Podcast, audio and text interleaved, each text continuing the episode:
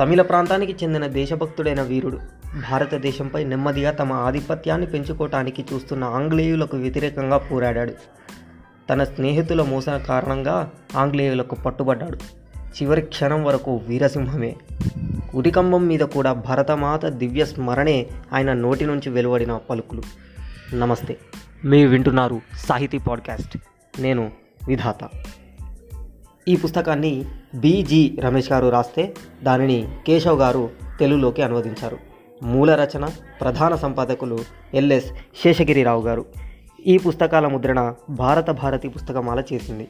ఈ పుస్తకాలు కావలసిన వారు సాహిత్య నికేతన్ బర్కత్పురా నుండి పొందవచ్చు. కట్టబొమ్మన్ పూర్వీకులు ఆంధ్రులు. వీరపాండ్యుడు అతని వంశంలో నలభై ఏడవ వాడు. అతను మూడు జనవరి పదిహేడు వందల అరవై నాడు జన్మించాడు. అతని తండ్రి పేరు జగ్వీర్ కట్టబొమ్మన్ తల్లి పేరు ఆర్ము గత్తమల్. వీరపాండ్యుడికి ఇద్దరు సహోదరులు ఉండేవారు. వారు ఒకడు కుమారస్వామి మరొకడు దురైసింహ. బొమ్మన్ అనేది వీరపాండ్యుని ఇంటి పేరు. ఆ పేరుతోనే అతను వీరపాండ్య కట్టబొమ్మన్ అని పిలువబడ్డాడు. కట్టబొమ్మన్ పాండ్యరాజైన జగ్వీర్ ఆస్థానంలో సేనాధిపతిగా ఉండేవాడు. కట్టబొమ్మన్ చిన్నతనం నుండి మంచి ధైర్యం ధైర్య సాహసాలు గల వ్యక్తి. తన ధైర్య సాహసాల మూలంగా అతను జగ్వీర్కి అత్యంత ప్రియ సేవకుడు అయ్యాడు. అతడిని ఎడల రాజుకి ఎనలేని ప్రేమ విశ్వాసం ఉండేది. తన అంత్యదశలో రాజా జగ్వీర్ బొమ్మ నా అంత్యకాలం సమీపించింది. ఇక నేను ఎక్కువ కాలం బ్రతకను. నా తరువాత నువ్వే ఈ రాజ్యలక్ష్మిని రక్షించాలి అని తన రాజ్యభారాన్ని కట్టబొమ్మన్కి అప్పగించాడు. కట్టబొమ్మన్ తమిళనాడులోని రామనాథపురం జిల్లాలో పాంచనమకురుచ్చి ప్రాంతంలో ఉండేవాడు. రాజా జగ్వీర్ మరణానంతరం ఆ ప్రాంతంలో కట్టబొమ్మన్ ఒక బలిష్టమైన కోటని నిర్మించాడు. అలాగే పట్టణాలను బాగు చేయించాడు ప్రజలకి అనేక రకాల సౌకర్యాలను కలిగించాడు. తన ముప్పయో ఏట అతను రాజుగా సింహాసనాన్ని అధిష్ఠించాడు. రాజైన తర్వాత తన విశ్వాసపాత్రులైన వారందరినీ బల్లారి నుండి పిలిపించి తన సైన్యంలో నియోగించాడు. త్వరలోనే ప్రజల ప్రేమాభిమానాలను చూరగొన్నాడు. అన్యాయం అవినీతుల్ని కఠినంగా అణిచివేశాడు. అపరాధులకి తగిన శిక్ష విధిస్తూ ఉండేవాడు. వీరుల్ని సన్మానించేవాడు. ఇతర ప్రాంతాలకు చెందిన వీరులను కూడా ఆహ్వానించి వారిని తగిన విధంగా సత్కరించేవాడు వెల్లిదేవుడు అనే వీరుడు ఒక యుద్ధంలో చూపిన అపార ధైర్య సాహసాలను చూసి సంతోషించి కట్టబొమ్మన్ అతన్ని సన్మానించాడు. ఆ విధంగా కట్టబొమ్మన్ పాలనలో ప్రజలంతా సుఖ సంతోషాలతో ఉండేవారు. కట్టబొమ్మన్ రాజ్యానికి చుట్టుపక్కల ఉన్న ప్రదేశంలో ఈస్ట్ ఇండియా కంపెనీ వారి స్థావరాలు ఉండేవి. అవన్నీ మ్యాక్స్వెల్ అనే ఆంగ్లేయ అధికారి ఆధీనంలో ఉండేవి. అనేక మంది రాజులు తెల్లవారికి లొంగిపోయారు. ఎట్టయ్యపురం రాజేన ఎట్టప్ప ఇలా తెల్లవారికి లొంగిపోయిన వారిలో ఒకడు. అతడు వట్టి పిరికివాడు.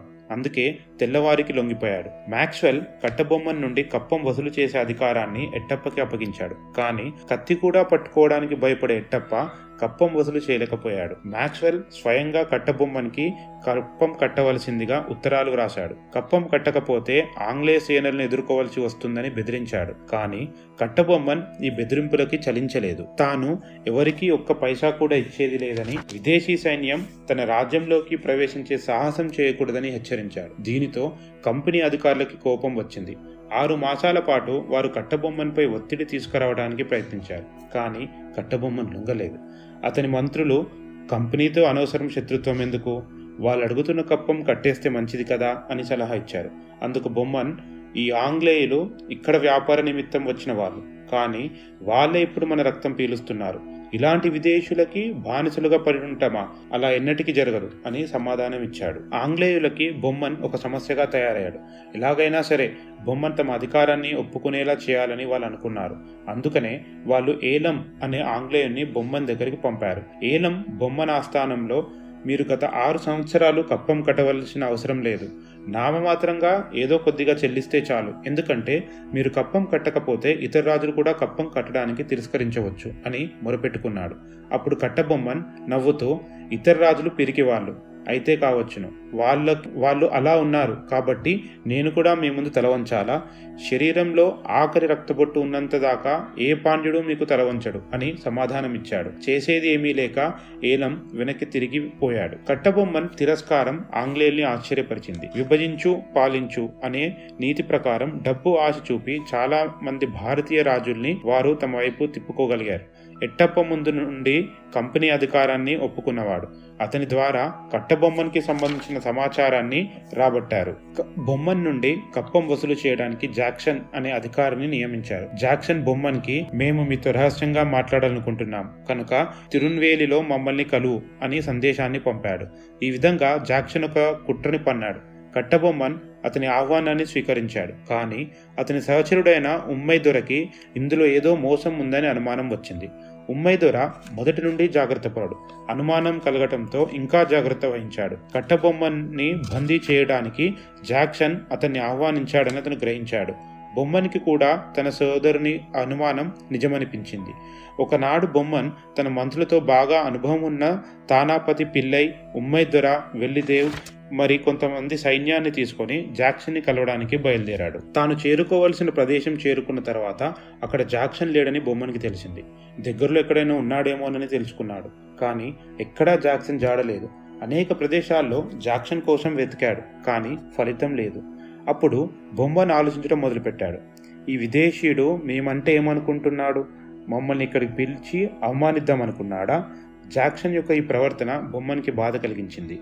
తన ప్రయాణం మూలంగా తన సహచరులు కూడా అనవసర శ్రమ కలిగిందని బాధపడ్డాడు. చివరికి జాక్సన్ రామలింగ విలాస్ అనే ప్రాంతంలో శోకంపట్టి జమీందారైన సేతుపతి అతిథిగా ఉన్నాడని తెలిసింది. ఒకానొక కాలంలో రామలింగ విలాస్ సంస్థానం వైభవంతో సంపదతో విలసిల్లింది. కవులకి అది సాక్షాత్తు స్వర్గం. కానీ ఇప్పుడు జాక్సన్ ఆధీనంలో ఉంది. జాక్సన్ ఉంటున్న భవనం చుట్టూ గట్టి కాపలా ఉంది. కానీ కట్టబొమ్మన్ శత్రు స్థావరంలోకి ఒంటరిగా ప్రవేశించాడు. అతని సహచరులు చుట్టుప్రక్కల రహస్య ప్రదేశాల్లో దాక్కున్నారు. కట్టబొమ్మన్ తిన్నగా వెళ్ళి జాక్సన్ ముందు నిలబడ్డాడు. అప్పుడు జాక్సన్ మత్తుపానీయం సేవిస్తున్నాడు. తన ముందు కట్టబొమ్మన్ హఠాత్తుగా ప్రత్యక్షమవటంతో అతని మత్తు అంతా దిగిపోయింది. కలలో కూడా ఎవరి పేరు వింటే భయపడతాడో ఆ వ్యక్తి సాక్షాత్తు ఎదురుగా నిలబడేసరికి జాక్సన్కి దిక్కుతోచలేదు. నన్నెందుకు పిలిపించావు? అని గర్జించి అడిగాడు వీరపాండ్యుడు. నువ్వు ఇప్పటిదాకా మాకు కట్టవలసిన కప్పం కట్టలేదు. అందుకు ఎదురయ్యే పరిణామం ఏమిటో తెలుసా? జాక్సన్ ఎదురు ప్రశ్న వేశాడు. బొమ్మన్కి విపరీతమైన కోపం వచ్చింది. నీచుడా నీకు నేను కప్పం ఎందుకు కట్టాలి? ఇది నా పవిత్ర మాతృభూమి. ఇందులోని కనకనం నాది. దీనిపై నీకు ఎలాంటి హక్కు అధికారం లేవు. ప్రాణాల మీద ఆశ ఉంటే తక్షణం ఇక్కడి నుండి పో అని గర్జించాడు. బొమ్మన్ కోపం చూసి జాక్సన్ భయపడిపోయాడు. బొమ్మన్ నా మాట విను. కోపం తెచ్చుకోకు నా మాట విని కప్పం చెల్లించు అని నచ్చజెప్పే ధోరణిలో మాట్లాడడం మొదలుపెట్టాడు. జాక్సన్ నక్క వినయం చూసి బొమ్మను కోపం ఎక్కువైంది. మూర్ఖుడా నీకు డబ్బు కావాల్సి వస్తే నన్ను భిక్ష అడుగు ఇస్తాను. అంతేకాని కప్పం మాట ఎత్తావో నీ తల ఎగిరిపోతుంది. జాగ్రత్త. జాక్సన్ చేసేది లేక తన సెక్రటరీ క్లార్క్తో బొమ్మని బంధించమని ఆజ్ఞాపించాడు. కానీ బొమ్మన్ తన పైకి వస్తున్న సైనికుల్ని తన కత్తితో ఎదుర్కొన్నాడు. బొమ్మన్ దాటికి తట్టుకోలేక తెల్ల సైనికులు చెల్లాచెదురయ్యారు. మెరుపు వేగంతో బొమ్మన్ క్లార్క్ తల ఎగరగొట్టాడు. బొమ్మన్ వీరత్వం చూసి జాక్సన్ వణికిపోయాడు. ఇక్కడ జరుగుతున్న కోలాహలం చూసి రహస్య ప్రదేశాల్లో దాక్కున్న బొమ్మన్ అనుచరులు బయటికి వచ్చారు. తెల్ల సైనికులకి వీరికి మధ్య కొంతసేపు యుద్ధం జరిగింది. చివరికి బొమ్మన్ తెలివిగా అక్కడి నుండి తప్పించుకున్నాడు. అతని చిరకాల సహచరుడు సేనాపతి తానాపతి పిల్లై మాత్రం శత్రులకి చిక్కాడు. బొమ్మన్ తిరిగి వెళ్ళి పిల్లేని చుదామని అనుకుంటుండగా ఉమ్మై దొర ఇప్పుడు మనం ఇక్కడ ఆగటం ఏమాత్రం మంచిది కాదు. తానాపతి తెలివైనవాడు. ఏదో ఒక ఉపాయంతో తప్పించుకురాగలడు. మన తక్షణం ఇక్కడ నుండి వెళ్ళిపోవాలి అని సలహా ఇచ్చాడు. బొమ్మన్ తిరిగి వెళ్ళిపోయాడు. జాక్సన్ కుట్ర ఫలించలేదు. ఎదురుపడ్డ బొమ్మన్ బంధించలేకపోగా తన సైనికుల్ని పోగొట్టుకున్నందుకు జాక్సన్ సిగ్గుపడ్డాడు. బొమ్మన్ రణకౌశల్యం చూసి అతను కళ్ళు తిరిగాయి. అతనిని ఏం చేయాలో తెలియలేదు. తానాపతికి సంఖ్యలు తగిలించి వీరత్వాన్ని చాటుకున్నానని అనుకున్నాడు. తన పరాజయం మాట తెలిస్తే తన అధికారానికి ముప్పు వస్తుందని భయపడ్డాడు. అందుకని తన పరాజయ వార్త కంపెనీకి చెందిన అధికారులకి తెలియకుండా జాక్సన్ ఒక ఉత్తరం రాశాడు అందులో కట్టబొమ్మను నా దగ్గరికి తీసుకురావాలని పాంచల్ మకురుచ్చి రాజు అనుకున్నాడు. నేను అందుకు ఒప్పుకున్నాను. కానీ ఆ ధూర్తుడు నాలుగు వందల మంది సైనికులతో వచ్చాడు. అతని సైనికులు నా బంగ్లా చుట్టూ రహస్య ప్రదేశాల్లో దాక్కున్నారు. బొమ్మన్ రాగానే నేను కంపెనీకి కట్టవలసిన కప్పం కట్టమని అడిగాను. నాకు జరిగిన అవమానం చూడలేక నా సెక్రటరీ క్లార్క్ ముందుకు వచ్చాడు. బొమ్మన్ అతనిపై దాడి చేశాడు. మన సైనికులు చాలా ధైర్యంగా పోరాడారు. బొమ్మన్ పారిపోయాడు. నేను అతని మంత్రిని బందీగా పట్టుకోగలిగాను. బొమ్మన్ని మట్టు పెట్టడానికి నాకు మరికొంత సైన్యం కావాలి. ఈ సమాధానానికై ఎదురు చూస్తూ ఉంటాను అని వ్రాశాడు. ఈ ఉత్తరం చూసిన అధికారులు జాక్సన్ని తానాపతితో సహా తమ ముందు హాజరు కావాల్సిందిగా ఆదేశించారు. తానాపతితో సహా తిరుచి చేరుకున్నాడు జాక్సన్. ఇద్దరినీ జరిగిన సంఘటన గురించి అడిగారు. తానాపతి జాక్సన్ యొక్క కుట్రని బొమ్మన్ ఎదురుదాడి చేయడానికి గల కారణాన్ని నిర్భయంగా చెప్పాడు. యుద్ధానికి పూర్తి కారణం జాక్సన్ అని అతను చెప్పాడు. కానీ ఈ మధ్యలోనే కంపెనీకి చెందిన మరొక అధికారి డేవిసన్ నుండి ఉత్తరం వచ్చింది. డేవిసన్కి భారతీయులంటే గౌరవం. అందులో అతను రెండు వైపులా సైన్య నష్టం జరగటానికి మూల కారణం జాక్సన్ యొక్క అసమర్థతే అని అతని వ్యవహారం సరిగ్గా లేదు అని వ్రాశాడు. దీనితో కంపెనీ అధికారులు జాక్సన్ని పదవి నుండి తొలగించి అతని స్థానంలో లూషింగ్టన్ని నియమించారు. పిల్లేని వదిలిపెట్టారు. లూషింగ్టన్ రామలింగ విలాస్ వద్ద జరిగిన సంఘటన మర్చిపోలేదు.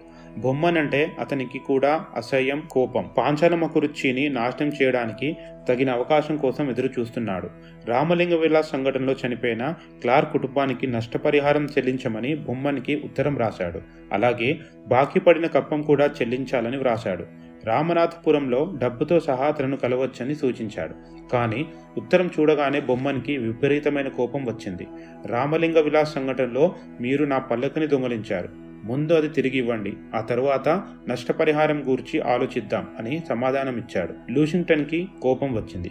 బొమ్మన్ సామాన్యమైన రాజు కథని తెలుసుకున్నాడు. అందుకే వెంటనే బొమ్మన్ తనను కలవాలని వెంట ముప్పై మంది సహచరుల కన్నా ఉండరాదని కబురు పంపాడు. తెల్లవాడు అధికారి హోదాలో ఆదేశాలు ఇచ్చేసరికి బొమ్మన్కి బాధ కలిగింది. జాక్సన్ విషయంలో ఎదురైన చేదు అనుభవం మళ్ళీ ఎదురు కాకుండా ఉండేందుకు బొమ్మన్ కంపెనీ పిలుపుని తిరస్కరించాడు. ఈ మధ్యలో అనేక చిన్న చిన్న రాజ్యాల్ని తన స్వాధీనం చేసుకున్నాడు లూషింగ్టన్.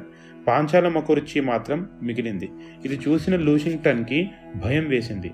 ఇక బొమ్మన్ని ఎదుర్కోవటానికి యుద్ధం తప్పించి మార్గం లేదని తేల్చుకున్నాడు. మద్రాసు గవర్నర్ లార్డ్ ఎడ్వర్డ్ క్లైవ్కి సైన్యాన్ని పంపించవలసిందిగా వార్త పంపాడు.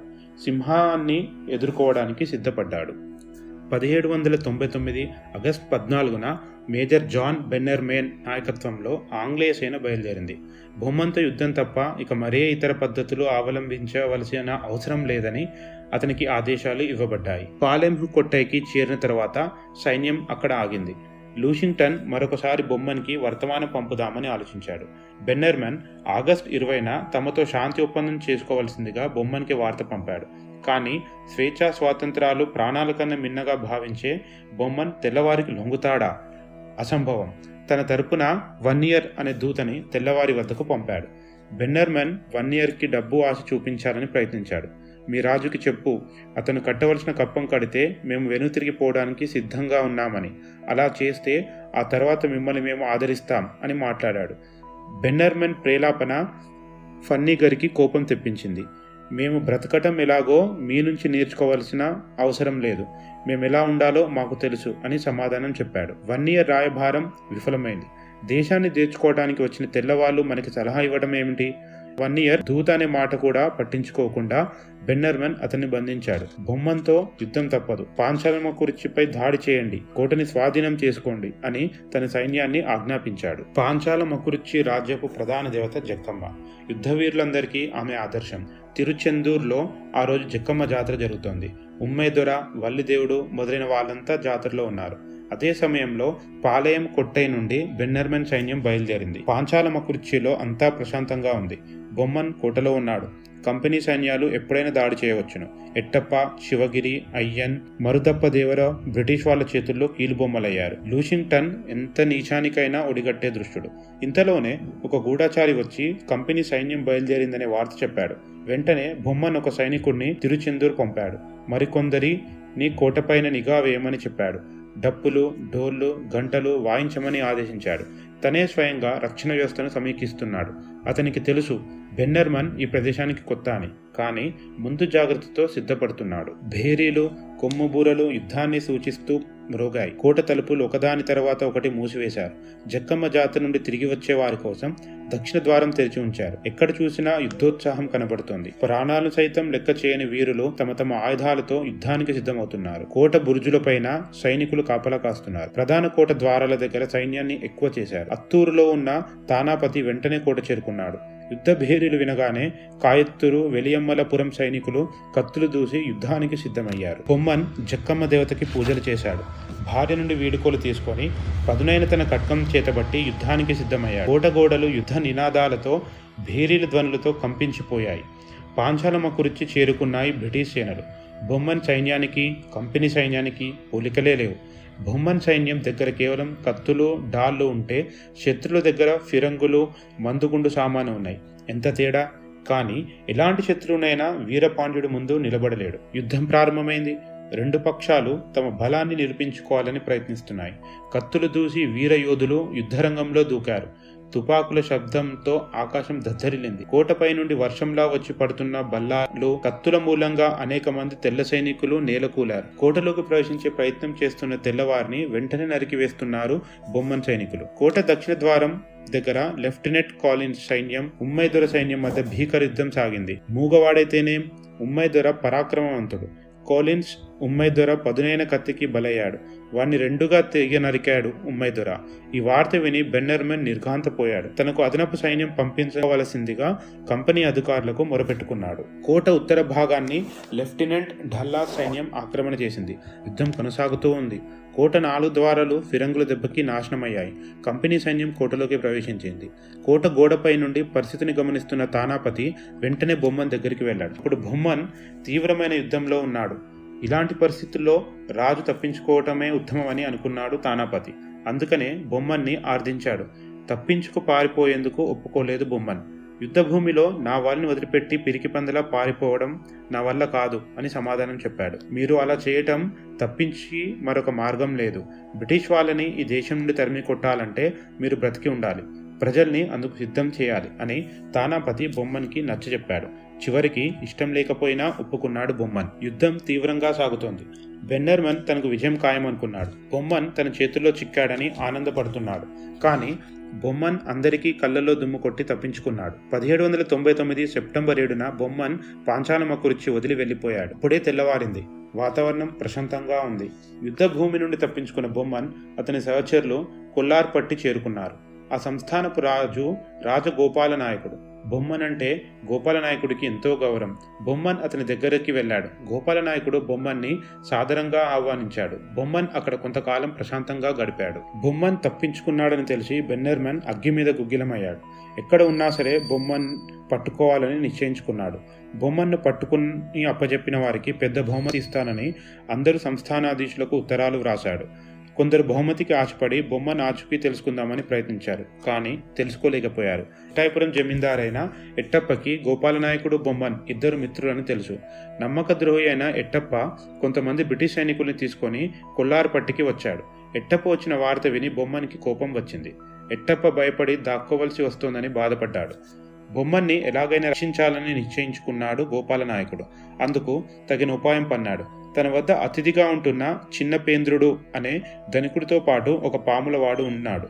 వాడు బ్రిటిష్ కాపల వాళ్ళ భయానికి పశువుల పాకలో పడుకున్నాడు. నాయకుడు పాములవాడిని పిలిపించాడు. నీ దగ్గర ఎన్ని పాములున్నాయి? ఏడెనిమిది ఉన్నాయి. వాటిని తీసుకురా. పాములవాడు తెచ్చిన పాముల్ని వదిలిపెట్టాడు గోపాల నాయకుడు ఒక్కసారి పాముల్ని చూసేసరికి కాపల సైనికులు భయపడి పారిపోయారు. నాయకుని ఉపాయం గ్రహించిన బొమ్మన్ తన సహచరులతో బయటికి వచ్చాడు. ఎదురుపడ్డ కొంత కాపలా వాళ్ళని నరికి బొమ్మన్ తప్పించుకున్నాడు. తానాపతి మాత్రం పట్టుబడ్డాడు. బెన్నర్మెన్ తానాపతిని ఉరి తీయవలసిందిగా ఆజ్ఞాపించాడు. పాంచాల మొక్కురుచ్చి కంపెనీ చేతులకు పోయింది. కానీ బొమ్మన్ బ్రిటిష్ వాళ్ళకి పక్కలో బెల్లంలా తయారైనాడు. బొమ్మన్ ఆస్తి అంతా దోచుకోబడింది. అతని భార్యా పిల్లల్ని చెరసాల్లో వేశారు. ఇక బొమ్మన్ని పట్టుకోవడమే మిగిలింది. బెన్నర్మన్ అందుకై తీవ్ర ప్రయత్నాలు చేస్తున్నాడు. బొమ్మన్ దేశద్రోహి అని ప్రకటించాడు కూడా. పుదుకొట్టేలోని అడవిలో ప్రవేశించాడు బొమ్మన్ అతని సహచరులు. ఆ అడవి తిరుక్కలంబూర్ ప్రాన్ మలై మధ్యలో ఉంది. పుదుకొట్టై జమీందారు తొండైమన్ తనకి రక్షణ ఇవ్వగలడని అనుకున్నాడు. అందరూ సంస్థానాధీశుల్ని కూడగట్టుకుని బ్రిటిష్ వాళ్ళని వెళ్ళగొట్టాలని బొమ్మన్ ఆలోచన. పుదుకొట్టే రాజైన విజయ రఘునాథుడు తొండైమన్ని ఆస్థానానికి జమీందారుగా నియమించాడు. బొమ్మన్ అడవిలో దాక్కున్నాడని తొండైమన్కి సమాచారం అందింది. తన సన్నిహితుడైన ముత్తు వైరవుడిని బొమ్మన్ దగ్గరికి పంపాడు. ముత్తు వైరవుడు కుటిలుడు మాట నేర్పతనం ఉన్నవాడు. ఉమ్మై దొర దొరసింహ వల్లిదేవ మొదలైన వారంతా ఉన్నారు. ముత్తు వైరవుడు బొమ్మని కలిసి ఓ రాజా మీలాంటి వారు అడవిలో దాక్కోవటమేమిటి? రాజు ఎందుకు అస్సలు ఒప్పుకోడు?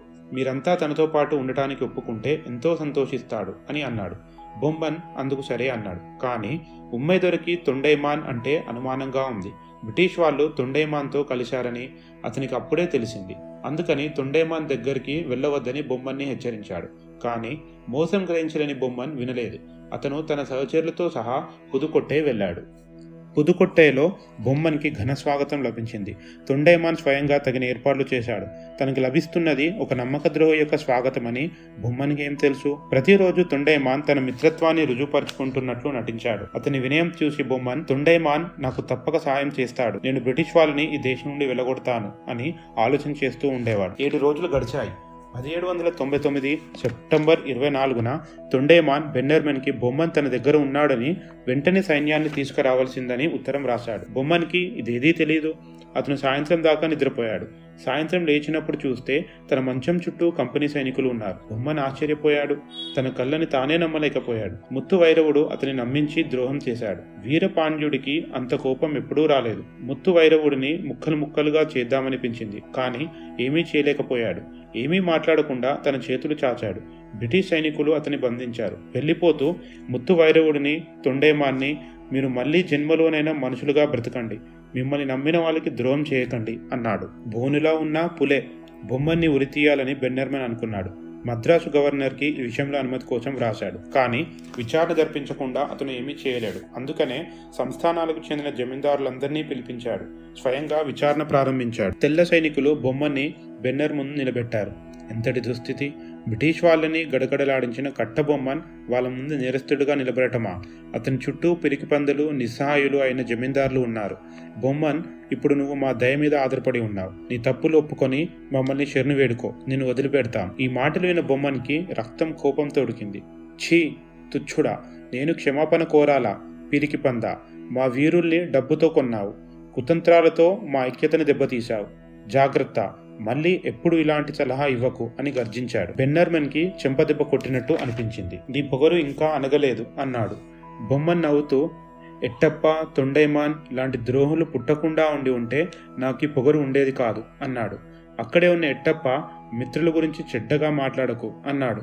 ఈ మాటలు విన్న బొమ్మన్కి విపరీతమైన కోపం వచ్చింది. ఎక్కువగా మాట్లాడకు మూర్ఖుడా నువ్వు శత్రువుకి అమ్ముడుపోయిన వాడివి.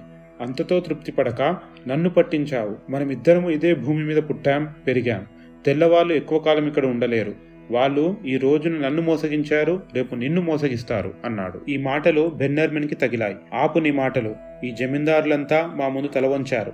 నువ్వొక్కడివే మాతో యుద్ధానికి తలపడ్డావు. అది సరైన పనేనా అని అన్నాడు. స్వాభిమానం పరాక్రమం ధైర్య సాహసాలు దేశభక్తి బొమ్మనికి పుట్టుకతో వచ్చాయి. ఎన్నడూ మీ ముందు తలవంచాడు. తన సుఖ సంతోషాల కోసం నీకు అమ్ముడిపోయిన ఆర్కాట్ నవాబులాగానే అందరూ ఉంటారని అనుకోవద్దు. నేను భారతీయుణ్ణి. నా దేశం స్వతంత్రంగా ఉండాలి. నా శరీరంలో ఆఖరి రక్తబొట్టు ఉన్నంత వరకు నేను నీకు లొంగేది లేదు అని బొమ్మన్ సమాధానం చెప్పాడు. బెన్నర్మెన్ ఇక మాట్లాడలేక బొమ్మన్ని ఉరి తీయవలసిందిగా తీర్పు చెప్పాడు. అతని సహచరులకి ఆజన్మ కారాగార శిక్ష విధించాడు ఇక ముందు ఎవరైనా వీరపాండ్యుడిలాగా మమ్మల్ని ఎదిరించే ప్రయత్నం చేస్తే వారికి ఇదే శిక్ష విధిస్తాం అని హెచ్చరించాడు. పదిహేడు వందల తొంభై తొమ్మిది అక్టోబర్ పదహారున కాయట్టరు అనే ఊరిలో చింత చెట్టుకి ఉరిత్రాడు వే- వేలాడదీశారు. క్రింద ఒక బల్ల ఉంది. అక్కడ బొమ్మని ఉరి తీయాలని నిశ్చయించారు. అందరూ జమీందారులు అక్కడ సమావేశం కావాలని బెన్నర్మెన్ ఆదేశించాడు. కట్టబొమ్మన్కి పట్టిన గతి చూసి అందరూ తెల్లవాళ్ళంటే భయపడాలి అని అనుకున్నాడు. పాంచాలమ్మ రాజైన వీరపాండ్య కట్టబొమ్మన్ ఉరికంబం దగ్గరికి వచ్చాడు. అతని తలపై కిరీటం లేదు. జుట్టు ముడుప ముడులు పడి ఉంది. గడ్డం మాచిపోయి ఉంది. కానీ అతని ముఖంలో ఎక్కడా దీనత్వం కనపడటం లేదు. ధైర్యం ఒకటే కనబడుతోంది. ఉరికంబం దాకా నడిచి వచ్చాడు. చూస్తున్న వాళ్ళందరికీ ఆఖరి దాకా ఎవరి ముందు తల వంచని అతని ధైర్యం ఆశ్చర్యాన్ని కలిగిస్తోంది. తెల్ల సైనికులు అతని కట్లు విప్పారు. వెంటనే బొమ్మన్ మట్టి తీసుకొని ఓ మాతృభూమి నీవు స్వతంత్రంగా ఉంటే చూడాలని నేను ఆశించాను. కానీ కొద్దిమంది ద్రోహుల మూలంగా అది చేయలేకపోతున్నాను. కానీ నేను మళ్ళీ ఇదే నేలపై జన్మించి నీ దాస్య శృంఖలాల్ని ఛేదిస్తాను అని అన్నాడు. బల్ల మీద నిలబడ్డాడు కట్టబొమ్మన్. అతని ముఖంలో ఎక్కడా కూడా భయం కనపడడం లేదు. అలాంటి వీరుడిని ఉరితీయటాన్ని చూసి అనేక మంది కంటతడి పెట్టుకున్నారు. తమ సొంత కుమారుణ్ణి పోగొట్టుకున్నట్లు స్త్రీలు విలిపించారు బొమ్మన్ ఆఖరిసారిగా ఓ జమీందారులారా నాకు మీపై కోపం లేదు. నన్ను శత్రువుకి పట్టించిన వారిని నేను క్షమించాను. నేను కొద్ది క్షణాల్లో మరణిస్తాను. నా స్వప్నాన్ని నిజం చేయలేకపోయాను. ఎన్నిసార్లు నేను జన్మ ఎత్తవలసి వచ్చినా సరే పాంచాల మకురుచ్చిలోనే జన్మిస్తాను. ఈ దేశాన్ని స్వాతంత్రం చేస్తాను. ఇవే నా ఆఖరి మాటలు అని అన్నాడు. శిక్ష అమలు చేసే సమయం దగ్గర పడింది. మేజర్ బెన్నర్మెన్ ఆజ్ఞాపించాడు. ఉరిత్రాడు బొమ్మనికి తగిలించాలని ఒక తెల్ల సైనికుడు ముందుకు వచ్చాడు. కానీ బొమ్మన్ వాడిని ఆపాడు. తానే స్వయంగా ఉరితాడును చేతిలో తీసుకొని తన మెడకు తగిలించుకున్నాడు. కళ్ళు మూసుకొని జక్కమ్మ దేవతను ధ్యానించాడు. క్రింద ఉన్న బల్లని ప్రక్కకు తోశాడు. ఉరితాడు ఒకవైపు నుండి మరొక వైపుకి ఊగింది. చెట్టు కొమ్మ కిందికి వంగిపోయింది. బొమ్మన్ మాతృభూమి కోసం ప్రాణత్యాగం చేశాడు. బొమ్మన్ చనిపోయినా బెన్నర్మెన్కు భయం తగ్గలేదు. బొమ్మన్ సహచరులందరినీ పాలయం కొట్టైలో బంధించాడు. కోటను ధ్వంసం చేశాడు. తన సోదరుని మరణ వార్త ఉమ్మేదొరికి చాలా బాధ కలిగించింది. కోపం కూడా వచ్చింది. కోటని తిరిగి నిర్మించి బ్రిటిష్ వాళ్ళని వెళ్ళగొట్టాలి. ఇదే అతని కోరిక. తాను ఉంటున్న జైలు నుండి ఎలా తప్పించుకోవాలి? ఇదే అతని ఆలోచన. కట్టబొమ్మన్ స్నేహితులైన చిన్నప్ప వీరన్నలు గట్టి వ్యాపారస్తుల వేషంలో జైలుకు చేరుకున్నారు. జైలు అధికారి పేరు మోకాలే. అతను బాగా తాగి మత్తులో ఉన్నాడు.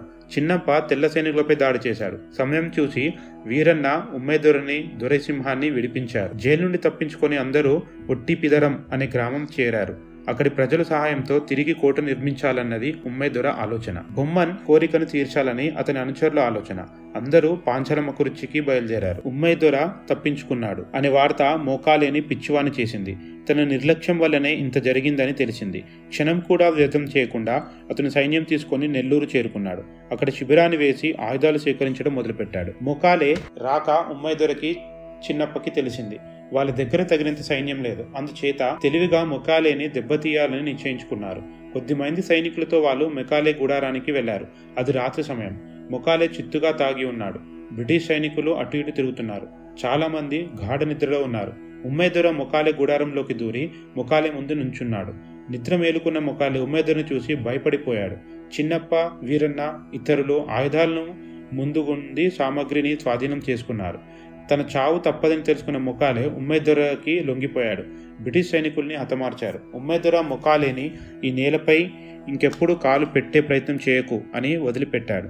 ముఖాలే ఓటమి వార్త విన్న కంపెనీ వారు ఆశ్చర్యపోయారు. అలాగే పాంచాలమ్మ కురిచి కోట తిరిగి కట్టబడిందని తెలిసి నిరాశ చెందారు. కల్నల్ ఆక్ను నాయకత్వంలో సైన్యం పాంచాలమ్మ కురిచి బయలుదేరింది. బ్రిటిష్ సైన్యం వస్తోందని తెలిసిన ఉమ్మయ్య దొర ఆందోళన చెందాడు. తనకు జక్కమ్మ మాత్రమే అండ అని అనుకున్నాడు. గెలిస్తే స్వేచ్ఛా స్వతంత్రాలు అనుభవిద్దాం. మరణిస్తే వీరస్వర్గం పొందుదాం. అందుకే యుద్ధానికి సిద్ధం కండి అని తన వారిని హెచ్చరించాడు. బ్రిటిష్ సైన్యం వచ్చేసింది. కోటని పూర్తిగా ధ్వంసం చేసింది. భయంకరమైన యుద్ధం జరిగింది. ఎక్కడా చూసిన గుట్టలు గుట్టలుగా శవాలు కనబడ్డాయి. ఉమ్మయ్య దొర ఆకలిగొన్న బెబ్బులిలా యుద్ధం చేస్తున్నాడు. అతను ప్రాణాలను లెక్క చేయకుండా పోరాడుతూ ఉన్నాడు. ఆఖరికి ఒక తుపాకీ గుండు తగిలి మరణించాడు. చిన్నప్ప వీరన్న మొదలైన వారందరూ మరణించారు. బొమ్మన్ అనుచరులు అతని కీర్తి నిలబెట్టారు. పశుబలం నెగ్గింది. కానీ బొమ్మన్ లేవదీసిన స్వాతంత్ర ఉద్యమం రాను రాను బలాన్ని పుంజుకుంది. కట్టబొమ్మన్ ఉమ్మయ్యదుర ఇద్దరూ తమ మాతృభూమి కోసమే జీవించారు. మనం ఈనాడు అనుభవిస్తున్న స్వాతంత్రానికి స్వేచ్ఛకి ఆనాటి బొమ్మన్ సాగించిన పోరాటమే స్ఫూర్తినిస్తుంది. ఆ స్వాతంత్రాన్ని సాధించడానికి తనని తాను సమర్పించుకున్నాడు. ఆ ఇద్దరు సోదరులు చరిత్రలో అమరవీరులుగా మిగిలిపోతారు. తమిళనాడు స్త్రీలు బొమ్మన్ వంటి పుత్రుడు తమకు కావాలని కోరుకుంటారు. అతని వీరగాథలను తెలియజేసే పాటలు పాడుతుంటారు. పాంచాలమకురుచ్చి కురిచి మట్టిని పాలల్లో కలిపి తమ బిడ్డలకి తాగిస్తారు. అలా చేస్తే తమ పిల్లలు కట్టబొమ్మన్ వంటి వీరులుగా అవుతారని వారి నమ్మకం. అలాంటి వీరు నుండి ప్రతి భారతీయుడు ఉత్సాహాన్ని పొందుతాడు. భారత్ మాతాకి జై. ఈ పుస్తకానికి వాయిస్ ఓవర్ ఇచ్చింది మురళీకృష్ణ గారు. తర్వాతి పుస్తకం మోక్షగుండం విశ్వేశ్వరయ్య. మీరు వింటున్నారు సాహితీ పాడ్కాస్ట్. నేను విధాత. ధన్యవాదాలు.